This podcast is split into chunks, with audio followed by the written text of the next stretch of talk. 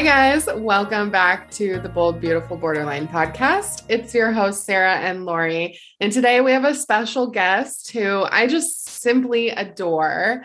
Um, but she's very aligned with Lori on like Team Cat Mom.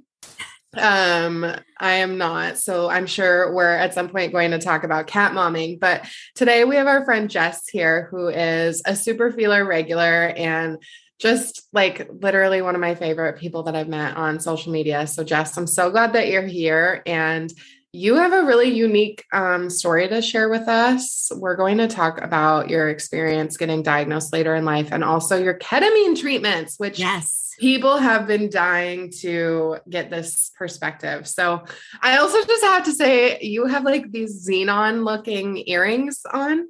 Oh, Does anyone know Zenon Girl of the 21st Century, or is that just me? no, I know. Yep, I know exactly what you're talking. And and I might say I made these, so They're beautiful, and they yeah, Thank they you. totally gave me Zenon vibes. Lori, do you know Zenon? No idea. Oh my god. Okay, well, that's for another time. But Jess, tell us who you are. Hi, uh, I'm Jess. Um, so I guess do I just la- I'll just launch into my my little story. Um, I was diagnosed with borderline when I was 38. So I'm 41 now. Uh, so I was diagnosed in 2019. Um, I got my diagnosis through um, a my psychiatrist. Um, I was searching for any diagnosis. Um, I was I you know kind of went through life always knowing I was depressed. I I've had depression and anxiety since I was uh, as long as I can remember, you know, from walking, talking, thinking. As as soon as I could think, I knew I was sad. Um, so I uh, have lived my life that way. Um, been off and on medications, never very successful. I, I've also been diagnosed with ADHD and PTSD uh, at the same time. I was actually diagnosed initially with ADHD when I was 18 but chose not to accept the diagnosis because of my family situation. You know my my dad took me to the psychiatrist and i was like oh whatever dad says fuck you. Um so i uh kind of was never treated uh, for anything um really officially. And um so I, I went and to get the again this the diagnosis but i i expected him to say like bipolar or just you know severe depression. So uh borderline not even on my radar. Um so when i received the diagnosis it was like hooray. I guess like a lot of us it's like fucking finally something i can put to paper and actually invest myself in. But then it was like oh shit this is terrible. this is awful. This is this is scary. Not terrible or awful, but it was scary. Um, and I was in a relationship at the time, and I thought that you know, hooray, we'll do this together. But it was not so much that way. But I kind of dove myself into looking for a DBT program. That was my like laser focus. And it is hard, you guys know. Like it's it took me well, I mean, I started looking for a program and then the pandemic. So then, you know, pandemic, then relationship ended, then I had to move, then, you know, like just everything.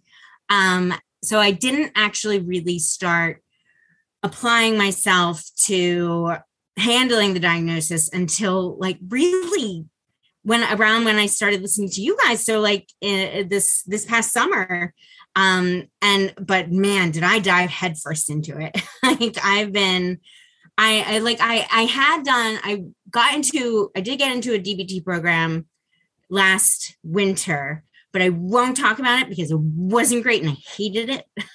So it was like i'll just that's as much as i'll i'll say.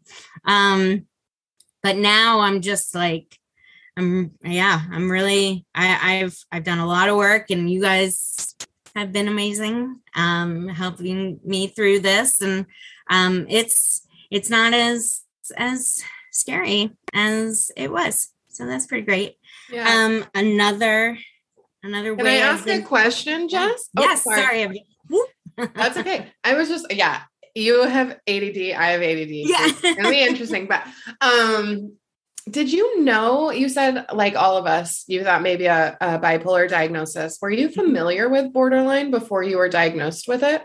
I mean, I had heard of it. I knew like it, was one of those like on the periphery, sort of like floating out there. Like, you know, I knew there were there were things called personality disorders. I knew, you know, narcissism and, that, and like that was, you know, the, you know, what are they, the cluster B person, you know, disorders. And um, but that was the extent of it. I it Glenn Close, that was that was my only introduction, you know, bunnies. Like that was that all I thought of. Um, and then reading more about it, like getting the nine criteria when he when I was presented with them, I was like, oh my God, that's that's all me. That's right down the list, man. Like check every single box. Um, so yeah, which is which, it's so frustrating that that took 38 years. I know. I was gonna say that and i know i remember so i i i can kind of give a, a another little uh, window into my mental health history i i went to uh, this was seven years ago i sort of had a uh, an unhealthy relationship with alcohol we'll say and i i thought that my solution was going to rehab um and i was so i was there for three weeks and I remember sitting with one of the psychiatrists and saying and saying to him, like, I think I, am bipolar. And he and I was, you know, describing all my symptoms. And he's like, You're not bipolar. I'm like, okay. He's like, and and he now reflecting back on it, and I'm like, I I know what you wanted to tell me. I know what you wanted to tell me, but nobody wants, you know, it's not a diagnosis that's that anybody really wants to dole out. Um, especially then and especially in that setting, I think is not, you know, thankfully now I, you know, I, I have a much healthier relationship with alcohol. I, you know, it's it's something that I realized it wasn't the alcohol, it was it, it was my mental health. Um, so it's at least for me, that's how it's it's fleshed out. So I do think um, that that's a good point that you said, though. In that setting, it would be hard to diagnose because it's yeah. kind of hard to differentiate the difference between substance use related symptoms and a long-standing history of mental illness. Right. Um, but I would think this, that the attachment pieces, like, I think that if you if you really resonate with a lot of the diagnostic criteria, like some of those attachment pieces would be not like standard for everybody that has substance use issues, right? Like you'd think that you could have received at least like the you know the classic like half-assed diagnosis of borderline traits or like something to kind of like get you moving on this path to like actually recognizing what was happening for you but i mean yeah but a clinician who's practicing in substance use isn't going to be thinking much outside of substance use and like you know, the impulsivity and the strong inability to maintain relationships and the perceived feelings of abandonment. I mean, all of that is really closely tied to substance use. But you're right, the attachment related piece, no. And I just don't think clinicians in that setting, when all they're thinking is like how to get people sober, are really doing that long standing assessing. Right. Well, and it could also be that maybe personality disorders were an exclusion criteria for that program. And he was like i'm not going to give you this diagnosis right? Like i mean that's the case with some people who have substance use and are trying to access mental health treatments at least in canada is that they're like well you can access this as long as you're not using okay cool. But that like cuts out 50% of the people that are needing the program or like you know personality disorders or psychosis can be exclusion criteria in some situations. Uh, you never know. I want to know from your perspective um Jess, because whenever Lori and I talk about her experience with getting diagnosed and treatment, you know, Lori got diagnosed at 18, right, Lori? Mm-hmm. Yeah, like pretty much right out the gate. right, right as soon as someone can get diagnosed. And I got diagnosed at 23. Mm-hmm. And I like have felt such a frustration with the fact that I got diagnosed at 23 and here you are at 38 right did you have to yeah. like mourn that feeling of like yes. man someone could have helped me so much sooner Absolutely. 100%. I look back, I mean, it, I know it's a diagnosis that they don't want to give until you've sort of, I guess, developed your personality, so to speak. Um, but I, I honestly feel like I could have been diagnosed when I was, you know, in in middle school. Like my my emotions, the the the the abandonment, especially. Um, I I um just instances you know it could have a lot to do my parents were divorced when i was very young um and i remember standing outside and i mean this could just be a product of divorce you know it's very traumatizing overall for children but um like watching my father go down the street with like my the rocking chair that my mother used to put me to sleep in and just like being like crying and bawling but like not recovering for days and days. And like I actually, they pulled me out of, well, I was in a kindergarten program, you know, initially. And then that instead of going on to first grade, I went into a program called Transitional First because, so in between kindergarten and first grade, because I was too emotionally um, stunted effectively to go on to first grade with my peers. I, they had to hold me back to with you know younger children effectively because I, that was that was the emotional uh trajectory i was on so interesting so clearly the signs have been there since yes. very young like mm-hmm. yeah that's that's fascinating so how did you so you said your dbt treatment did not go well um and we don't need to pry into that that's fine. Um some it works really well for some people it doesn't work well for others and it's there's you know what i mean? It was just like the lessons were there. I saw the i i could see the benefit yes these lessons are perfect it was the delivery it was the you know the surroundings the the other people i was in the program with it was just like an unfortunate sort of program that's all totally yeah and you know what like it sometimes people like maybe yeah your group just hit wrong or your clinician wasn't the right one or right. um, you weren't in the right place to be like focused on it. Like there's so many factors, right? It's not like it's a magical cure all. But right. um, maybe it's because there wasn't peer support, Lori. yeah, maybe. um, what was your experience in terms of medication for your mental health? Because uh, Ooh. presumably, if you've ended up with the ketamine assisted therapy, you've probably tried other medications in the past. Oh, I have. I tried. Um, I have been, I think I've been on almost every, I mean, it's probably an exaggeration, but I've been on at least 10 different medications over the course of, you know, the last 20 years. Um, it, you know, it started, I started on antidepressants at 18 after a suicide attempt. And then, but I was, I never, had the follow through. I would be on them for a few months, but then I never had the consistency myself to follow through. I didn't have really um, the support to follow through, you know, from home. So it was, I, it just I wasn't great at it. And then even when I was really into it, I wasn't great at it. And I, you know, maybe that's part of the ADD or ADHD. Um, maybe it's just general despondency. Maybe, uh, you know, it's so many factors, but I kept trying. That's kind of my, my thing. I'm like, I'm always trying, just not always succeeding. Um, but then when I did give it an earnest try, um, about when after I went to rehab, I, I went consistently on antidepressants. Um, and but I was still really fucking depressed all the time. Um, I was still consistently not getting out of bed. I was still consistently, you know, I also had other factors. I had endometriosis um, oh, that I ultimately ended same. up getting. Uh, oh, really? Oh, isn't yeah. it? It's a Story. I didn't know that.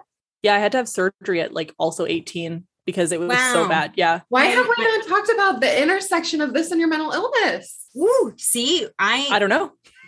We should. Another endometriosis and BPD. There's so many people that have similar or Yeah. have endometriosis. Yeah. Oh my god. I, I had a hysterectomy um three years ago. Yeah. So it was growing on my Yeah. sciatic nerve. Oh, it was just for that was I honestly thought that was a huge part of my problem. That I'm the- sure it was. It, it was, yeah. Like it certainly did, didn't help because, like, if you're in pain constantly, you're you're kind of going to be miserable. Um. So Mhm. where where was I going with that? and that kind of pain, I was someone told me it's like literally the same pain every day as like having a heart attack. yeah, yeah. Like it's- that's studied. It's it is unbelievable. misery. Yeah. I, just blind.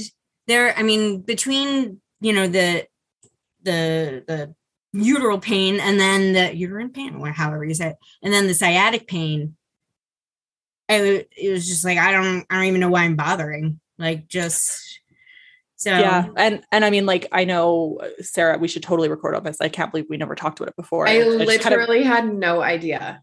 yeah, but it it it can also really affect your sex life and your self-confidence because your body is essentially like your your reproductive organs are essentially just like out to get you is how it feels like. So Yeah. it can lead to a whole bunch of sexual dysfunction problems. Well, Yeah. and and no wonder your symptoms were so bad at 18, Lori, if you were going through that. Holy shit. I got I've had two IUDs. and I know this is not the same, but it literally fucks me up so bad. It's so painful. And I cannot believe that people live with that same amount of pain every single day. I cannot fathom tried it. getting one. mm, Sorry, I tried getting one once, and they couldn't make it past my cervix. I Oh, literally really? both times passed out, like straight Mhm. up like white, and they held me. Like Yes. I cannot believe that people live with that level of pain every day. It's unfathomable. Yeah, it's wild. So that too, I yeah, it's like yeah, we're just we just have a ton of fun stuff going on all the time. Um, so but I was so I tried the antidepressants for forever, um, and then finally it was in February of um 2021 I decided I had been reading for a few years. I'm segueing into ketamine now. Um, I had been reading up because desperation, like I need to like get out of bed more consistently than I am. Um, I started seeing things pop up about ketamine treatments, and I was like, "Well, what's this?" And I now, admittedly, I was a bit of a party kid in high school and did my fair share of raving, but never touched ketamine because all of my friends talked about going into K holes. And I was like, well, that sounds terrible. That just does not sound like anything I want to do. I want to do ecstasy and kiss everybody. So that was, was where I was at for me. Um, but the the therapeutic effects that I was reading about ketamine was just like mind blowing and it, it's literally sounded like a miracle. And I was like, well, it, I mean, it can't be this good, but I, whenever it becomes FDA approved, I am willing to give it a go. So I followed it and followed it. You know, it would pop up every once in a while, and then um, a clinic came up in Philadelphia, and I couldn't dive into my savings fast enough because initially it wasn't covered by insurance. So, and it was not cheap. It was $500 a pop for six sessions. Is it- Is it now covered by insurance? Mine is. Yes. Wow. Okay, It's cool. a very Cool, yes. big to do to get the authorization. Mm, I'm like getting approved. emotional thinking about how what a huge difference this made. And I'll tell the story that my doc like with my interaction with my doctor because it was like so huge. Um so the first the first time I got the treatments, it was um six sessions for first it was two sessions in one week and they're 40 minute sessions and it was uh, they base it on your weight so i got um i believe i don't i'm pretty sure i got 60 milligrams uh, of ketamine um for 40 minutes But we're also not doctors, so don't take this as advice to go to ketamine therapy on your own. Yes. Do not hold me to it. I can tell you for sure what I'm getting now, but don't hold me to what I was getting before. Um, So yeah, no self-treating with no, psychedelics. No, no. it's a very low, it's a much lower dosage that you're getting than you're taking to, you know, get fucked up at a festival. So it's so go lower if you're yeah. So so twice in one week for the first one and then spaced out over um, four more weeks. And two days after the treatment, it wasn't immediate so like the next day I was like, well, okay, I feel hmm. Two days later, I was like, I, I felt like a different person. I it it was so notable. It was so I I just the world just seemed a little like brighter. Just I I felt I didn't feel like I was doing cartwheels down the beach with, you know, with birds flying around me everywhere. But I, you know, I just felt like I didn't feel like shit. I felt good. I felt content. That was what I kept saying. I'm like, I just feel content. And then and for somebody who's lived with depression their entire life, like, like I don't, I don't know if I know what that feels like. That's exactly it. I was like, I'm, I'm, i assume this is contentness. This is what the best way I can describe it because it's like I've never felt these feelings before. Like, even at the height of when, you know, being in relationships at like when I thought I was madly in love, like that's, I didn't even feel this. Cause of course, in relationships, I'm always assuming that they're two seconds from leaving me. And I always think that, you know, I, either I, you know, either I love them or I hate them. So it's like, you know, there's never that contentness. So I just felt at ease. That was another thing. My anxiety, when I tell you I have panic attacks, like I felt, you know, like the pain across my back and like across my chest and shaking, like my panic attacks are pretty on point. Um, and I stopped having them. And there was nothing that made me stop having panic attacks. So for and this lasted for a good 4 months after this these sessions. And so I like I was I kind of almost forgot about the treatments until it wore off. Sorry, can I ask a quick can I ask a quick clarification? Yes. So the initial feeling of like contentment was that after mm. your first session or like your sixth session no your- it was after my first session okay and then the panic attacks and like the other kind of benefit Just was after the last or like as you kind of as i went along like each day each after each session it was like a little bit easier if i if that i don't yeah. know if that makes sense no no no it totally does um Okay, so this might be a really stupid question because I oh. have never done ketamine. I've seen people on ketamine, but again, going into K holes, so it's a little yeah. bit different. um, what does the actual like treatment session look like? Like what sure. like like is it IV? Is it something else? Yes. Like what like and then are you sleeping or awake or talking or like tell me about what the actual session is? So there well there are two forms of ketamine I should or uh, that they're administering now. There's esketamine, which is um, administered nasally, and then there's the um, it's I have it here arketamine, right? Yeah, and that's administered through IV, and that's the one that I get. Um, and that the esketamine has a 40% efficacy rate, and the arketamine has an 80% so, um, and but the S ketamine is the one that mm, that's yeah, the one I'm not taking. So it's less important to me and to the conversation. So, um, yeah, so you're you're hooked up to an IV um, for 40 minutes uh, to an hour. Now the sessions I'm doing are an hour long. Um, and I, per, for me personally, like people do it a number of different ways. Some people like just chill and text and do like their normal life. I don't know how, because you're, I mean, you go into like a dissociative t- state. Is that dissociative? Dissociative yep. state. Yeah. Um, and you know, you're you're you're on ketamine, you know, you're you're having a, a bit of an experience. Um, so what I like to do is put on my um hypnosis slash positive affirmation where you know it kind of hypnotizes you for the first for the first 30 minutes you go into a hypnosis and then for the last 30 minutes it's just like you can handle stress. You're great. You've got that you know like that's basically what it's saying for for half an hour and i come out and i'm like i can. I'm great. You know and that kind of carries me through until the next session for next week. Um so but it's very you know i just i listen to it also on my you know off days.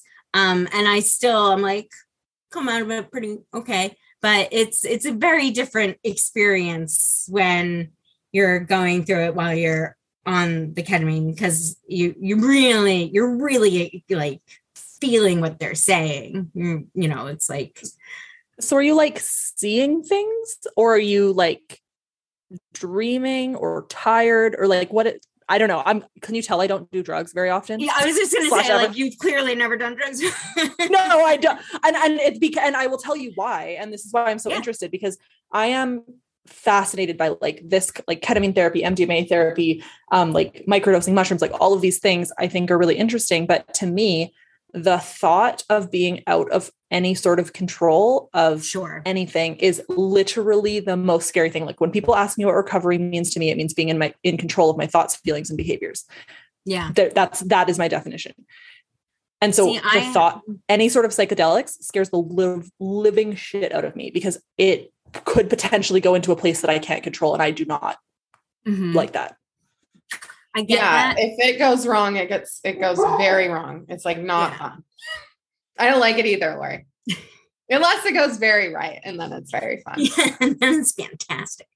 Um, so I have sort of the opposite where I have spent my entire life trying to escape my brain.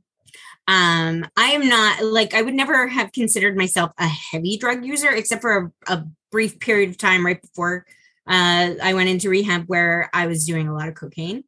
Um, but that was mostly just because I knew I was I uh, needed ADD meds, and I was trying to keep up with my. I you know, I was like, this this is great. I love being up. this is amazing. it's literally an ADHD med, essentially. Exactly, and I was like, I just I get so much done. Um, so now I'm like, oh, I I can just take regular ADD meds and just like live a normal life. I don't need to destroy my body in order to, you know, do work or clean my apartment. Um, or risk it being laced with fentanyl and have it kill you. That was the other thing. That is, I would Christ. never. T- I couldn't even imagine touching it now because I would be so horrified, like so terrified to. Um, what was I saying? I was just asking what the actual sessions look like. So you oh, you sorry. were just saying you you lay there with the IV, you sit there for 45 minutes, you listen to a yes. podcast or whatever. So there's no talking involved.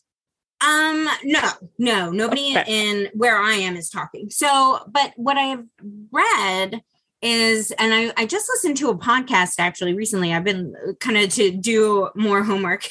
I've been listening to a lot more and um the the doctors that were discussing it were saying that they um, they do sort of guided sessions with the ketamine.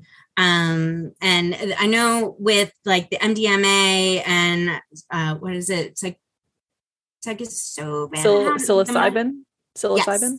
Yes, yes. see i know um, the words i just don't do, do them. yeah.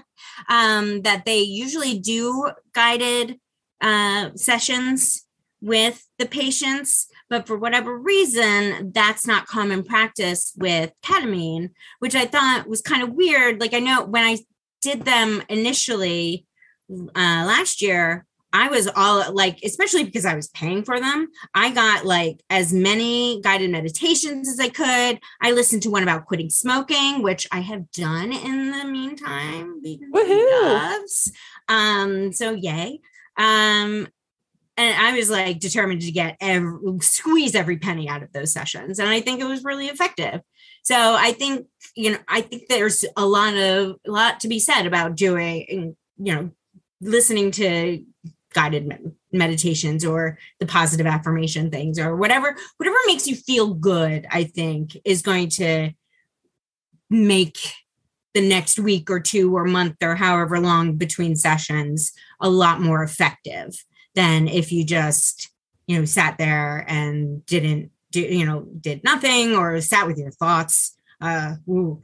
um i tried listening to music once and that was just there were too many too many memories too many triggering things i was just like mm, no thank you I, I get that with music when i'm sober so it's it just wasn't it wasn't great um so can i ask just because Yes. when when i think about it even though like i don't like when a trip goes wrong it's so panic inducing my brain is still just like fuck man there's nothing i love more than laying down and having a fuckload of morphine in me or like you know it I'm listening to you and I'm not paying attention to really any of the therapeutic side effects. And I'm just like, fuck, I'd just love to be, you know, super high and outside of my brain. Did you have that experience? Like, because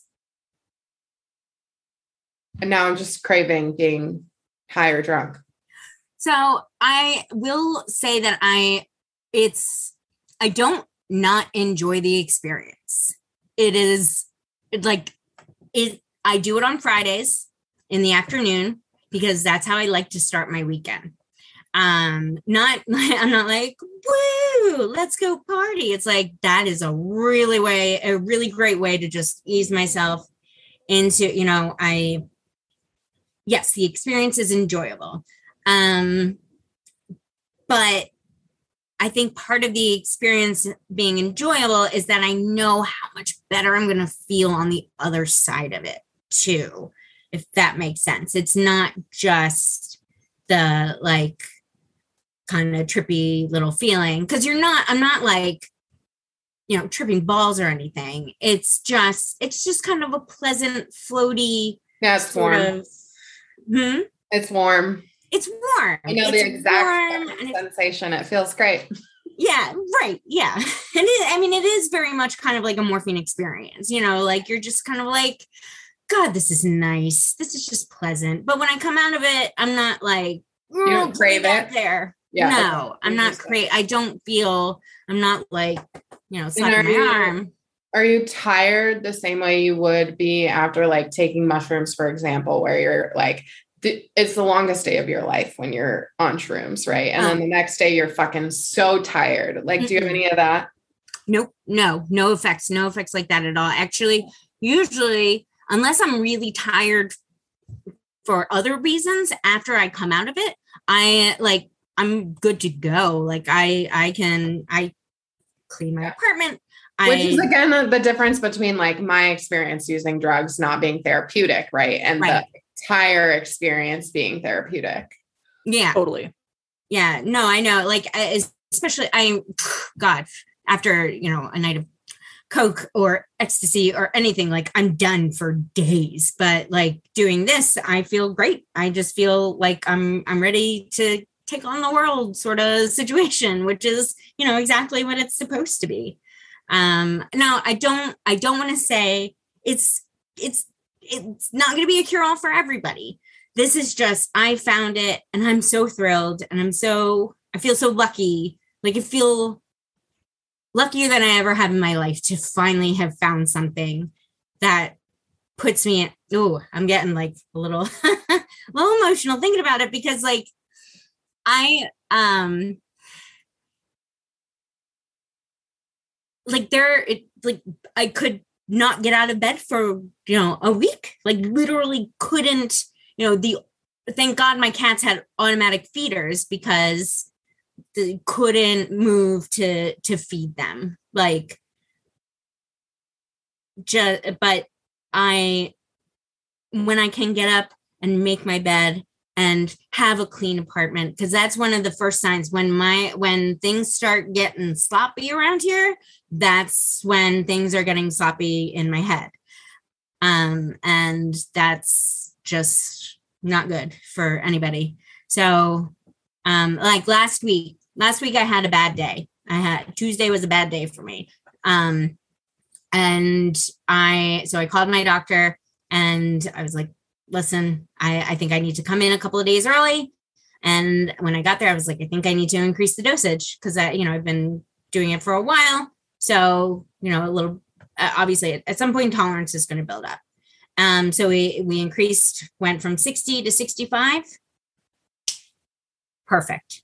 Like I feel it within 24 hours, I, I was right back to normal. So yeah. So I have so many questions and I we only have 10 minutes. So I'm just like crap. I'm like oh, I'm I have to prior I'm trying to like prioritize my questions. But um so first one maybe it's easy to answer is like after you're done your 45 minute session, you said like that you don't feel like super loopy, but like would you be able to go to work after and like be a normal person? Like it's just going to a doctor's appointment essentially? It really is. I mean, for they don't want you to.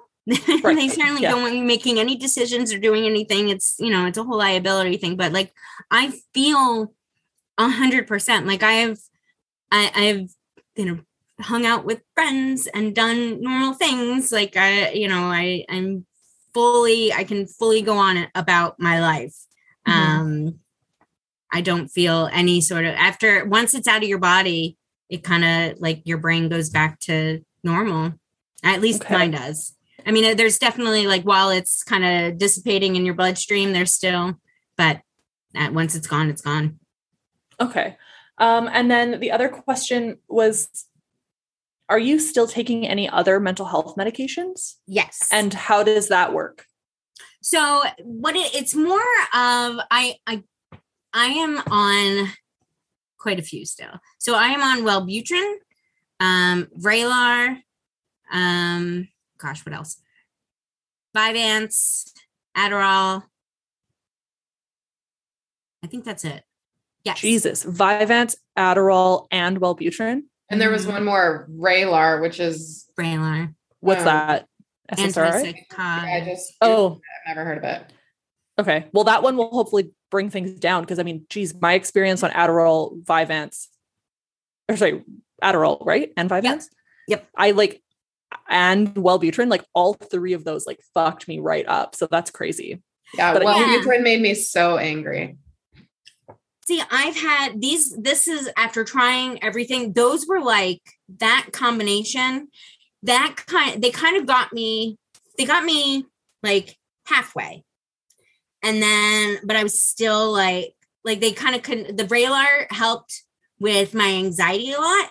Uh, it seemed that kind of keeps me even, um, keeps my moods. Obviously, it's more of it's kind of you know like a mood stabilizer. Um, uh, the Wellbutrin helped with the depression bit and the it, the Vyvanse and the Adderall, you know, for the ADHD.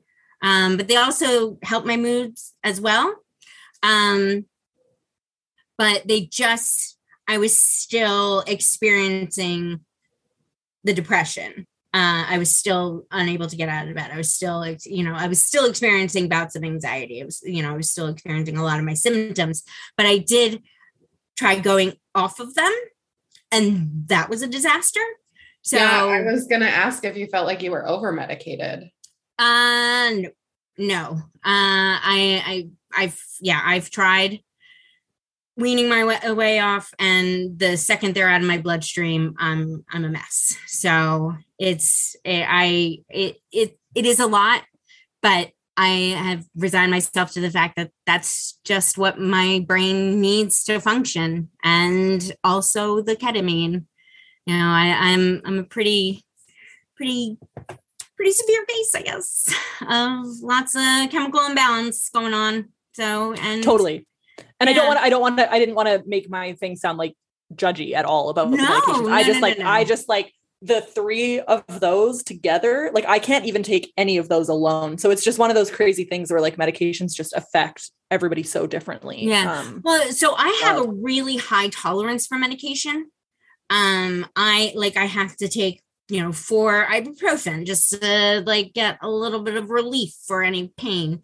I you know it's it, it anything. I just I, and I took one of those DNA tests to check Um, and it, it it effectively said that, you know, like you just need a lot of medication.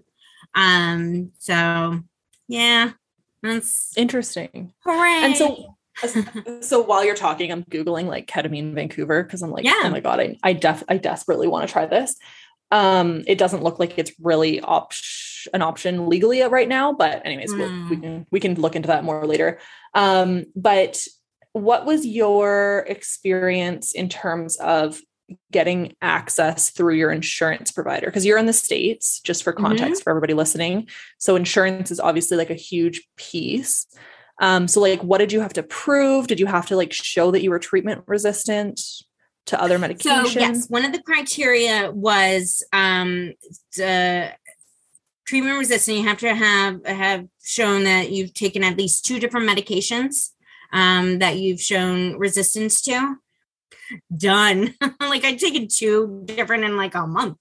So um, but then my doctor really took care of everything. Like we had a conversation and he was like, yeah, I'll take care of it. Insurance done. Um, so, but uh, also suicidal tendencies uh, is kind of was uh, it was one of the criteria. I believe that's being eased. Um, I don't think it's necessarily. Uh, I don't think you have to show like a suicide attempt in the past to necessarily be. But like even if you did like a suicide attempt, like no, depending as on I'm what they're sorry, like suicide or like self-harm ideation. Mhm. Like if you have severe enough depression and you've been on multiple medications, what are the chances that you have not had suicidal ideation, especially in the era of climate change and COVID and all these things, right? yeah, just living life right now. Anybody could Yeah. any of those. yeah. Like, did you wake up today? Yeah. so um, so those were that's really the the primary criteria. Um, and um when I went in, I went in thinking that only the nasal spray, um, Spravato, which is the the brand name of the nasal spray, uh, was going to be covered. And when I went and talked to my doctor, he said that it so the IV is not approved by the FDA for depression, but it is still being used and uh, covered by insurance for depression. Interesting. Okay. Yeah. What's it covered for? Sorry, what's it approved for by the FDA? PTSD? For pain. Oh, pain. Okay. Yeah. Yeah. Okay. Mhm. Gotcha. Yeah, yeah. So it started off as a as a animal tranquilizer, and then they started using it on the fields in the Vietnam War uh, for pain. And then they started noticing that they had a lower suicide rate among the the soldiers when they were um, administering it. So they and that's that's where the trials started. Um, and it's Fascinating. yeah, yeah. So the history is pretty is pretty cool, and the studies that they've been doing um, have been really neat too. Yeah. I just like, I find all of these alternative therapy type things so interesting because, like, I mean, I was just talking to a friend yesterday about this. Um, and like, she's having a really hard time trying to find an antidepressant that works for her. And she, Mhm. like, and you know, she's not, I wouldn't call her like anywhere near the severity of like mental illness as people with BPD, but like in terms of depression, she's having a really hard time and she just cannot find a medication that works for her. And she said, like, Lori, I think I want to try ketamine assisted therapy. And I said, Oh, that's super funny because I'm actually doing an episode of the podcast on this tomorrow. And she was like, Oh my God, that's amazing. And we, so we looked into like the University of British Columbia, which is the school I go to, is doing a ketamine assisted therapy trial. And we looked into the inclusion criteria and they were like really strict. Like you had to have, I have them up actually. You had to be inpatient, first of all, which obviously, like Ugh. my friend, there's no way she would qualify for inpatient. Yeah, Um, but also, so let me read this. I know we only have a couple of minutes, but it was really interesting to me because I'm just look, trying to figure out like access up in Canada. So, um, you have to have be 18, whatever, depressive episode, uni- unipolar, bipolar in patients. Um, patients who have failed adequate trials of two or more antidepressants, fair enough, that's obvious. Um, and or or sorry, and one or more adjunctive therapies like um, antipsychotics, lithium, thyroid, blah blah blah, I don't know what that means.